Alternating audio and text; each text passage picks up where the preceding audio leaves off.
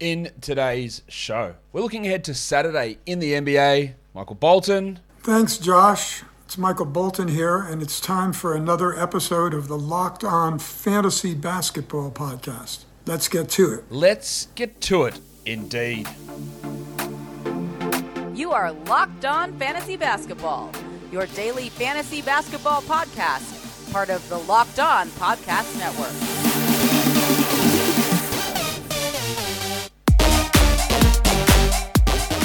Hello and welcome to the Locked On Fantasy Basketball podcast brought to you by Basketball Monster. My name is Josh Lloyd and I am the lead fantasy analyst at basketballmonster.com and at Yahoo Sports Australia. And you can find me on Twitter as always at redrock underscore bball and on Instagram at Locked On Fantasy Basketball. Thank you for making Locked On Fantasy Basketball your first listen every day. We are free and available on all platforms. Bit of news before we get into talking about streaming for Saturday. Steph Curry, as expected, his regular season is over. Hopefully, he is back for the playoffs. Just a quick note Gordon Hayward, absolutely out of nowhere, is going to be returning for Saturday's games. I'm going to expect, after missing like two months, that he's going to be on a pretty limited minutes load, but he's obviously a pretty decent player. It's going to hurt your Kelly Oubre's and PJ Washington's. Um, mate, well, Oubre was not rosterable anyway, but PJ was. I'd still probably hold him for the Saturday. Um, I would probably add Hayward, but I wouldn't. No, I would just because it's so low volume on the day. Um, but don't expect massive things first up. The other thing to be aware of is the games start ridiculously early tomorrow. Like they are crazy, crazy early. I'm just looking at the times. I'm trying to convert them in my head, but there's like a game that starts, according to this, at 2:30 a.m. my time. Like, why is it so early? Is what's that like half past 12 12.30 in the afternoon? The hornets and the sixers? Yeah just be aware. There's some very early games uh, very early games on on saturday. Let's talk streaming though. Warning let's get it on gilly.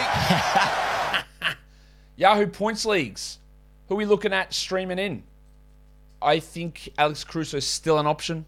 I know it hasn't been great for him this week but I do think that he is still a, an option um, to use if there are other guys, you know, if there's no one else there. But probably, probably the best one at this point is the old big fella, Obi Toppin.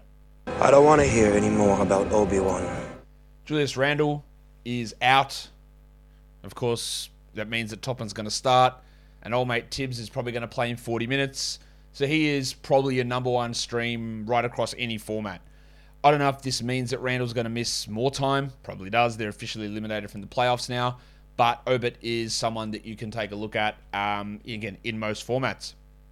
With Randle gone, there's going to be no one to take um, contested two point spinning uh, mid range jumpers. So Immanuel Quickley will get a few more shots. They still probably won't push him to 35 minutes, which again is coaching malpractice. Shout out to Coach Comover.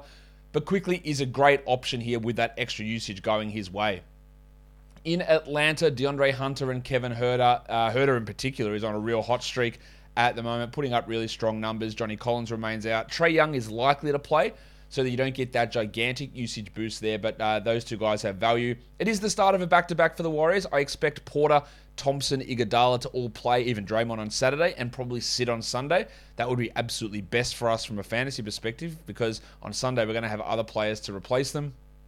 Porter's an interesting stream. Gallinari really limited minutes last time for Atlanta. I think surely if you've got the choice between Luwawu-Cabarrot and Gallinari, um, now that he's not injured, you can push Gallinari to more minutes. But what do I know, Nate McMillan? I'm not coaching a conference finals team into the 10th seed. Mason Plumlee, yeah, probably loses a smidge of value with Hayward back just because it pushes Washington away from the four a little bit more to more at the five, but he's still going to have stream value. The C part of Moses Brown uh, in Cleveland. I expect another start for him with Evan Mobley out, and then Kevon Looney. Yeah, that's that is bottom of the barrel-ish type stuff for 12 team leagues, but he's still probably going to get a decent enough role and enough to be useful for us. The ESPN points leagues.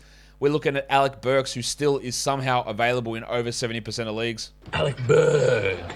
You got Caruso, you got Kevin Huerter. Kevin Love is available in 70% of leagues. It's been rough this week, the five game week. And that's, again, I will always state this to you that when you sit there jerking off over five game playoff schedule weeks, that it just never works out that way. Like, very rarely does it get you. Like, the Garland stuff's been good. There's still no guarantee he plays all five games. Mobley's hurt. Allen's not playing. Love's been shit. Levert's been shit.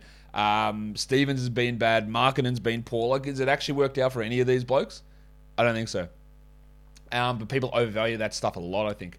Anyway, Love, good option for Saturday. Obi Toppin, yes. Immanuel Quickley, yes. Otto Porter, DeAndre Hunter, Gallinari, and Plumlee, all blokes that we just spoke about on the Yahoo Points League side of things, and they're all going to have a similar sort of value over there on the old ESPN.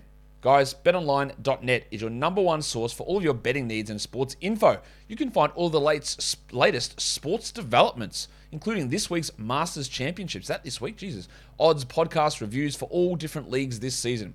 BetOnline is your continued source for all of your sports wagering information, including live betting, esports, and scores. So we go and have a look at what is going on game wise in the NBA today. Let's say the Nuggets are three point favorites over the Wolves. That's interesting. Minnesota struggled. Last three games have been 20 point margins, one win, two losses. Denver's been pretty strong. Yeah, I guess three points makes sense. I think the Nuggets can cover that. The other wild one today is the Blazers 15 point underdogs against the Spurs. And I know they're trying to lose. The Spurs aren't great, but that is a big, big margin. I don't even know which side I would take there. But Nuggets minus three, I reckon. Uh, I bet online we can check that out over there. So head to that website, betonline.net, or use your mobile device to learn more about the trends in the action. BetOnline is where the game starts. Let's go to category leagues. Points category. Who are we streaming? Uh, Obi Toppin. Like he's probably your number one guy there. Gallinari has upside, but is risky given what happened last game. The Winter Soldier, Max Strus, is listed as questionable. I don't normally put questionable guys on these lists, um, but I am going to put Strus here just for this. Now, consider he would be an option across the board. He would be an option in yes, threes category as well. He's been starting and playing 30 minutes over Dunk Robinson. Um, I am, yeah, just, but note that he is questionable. More points, Otto Porter, Duncan Robinson, whose value probably increases if Strus is out. Goran Dragic is a points option. Coby White. Yeah, look, he's not great. He's not reliable, but maybe 15 points. Maybe 15 points, best case, probably. Then we go to Goran Dragic, Lamar Stevens, George Niang, and Isaac Okoro. That's real rough. Like, those blokes might score six points each. Like that is that is how hard it is to get him any sort of influence in the points category. For your threes, Dunk Robinson's right up there. That's all he's good for. We know that. He might have six points, but they're both from three. Niang, Gallinari, Patrick Mills, who's playing 17 minutes a night and doing nothing in that time. So I just cut the broadcast for a gigantic sneeze. Yeah, Patty Mills not doing a huge amount. So um, he's worth, like, occasionally I think there's going to be a pop off. It's been three months of nothing. It is risky. Uh, Coby White and Danny Green, look, that's really all they do. Obi Toppin, just through volume, he'll probably play 40 minutes and might get 15 shots. Otto Porter, Goran Dragic, and another risky one, the Discman, Cedi Osman. Cedi was out of the rotation, came back, played 27 minutes last game, scored really well. I don't trust the role or the scoring or the efficiency at all. But when we're you know, fighting desperately to try and find somebody who's going to contribute, maybe he is that guy for us. Rebounds. Number one guy there has got to be the C part of Moses Brown. Him and Obi Toppin probably they're going to be the best two options to help you in that category. Looney can help. Also, I don't know why I haven't done this all season, but it's back. The Undertaker, Dewayne Dedmon.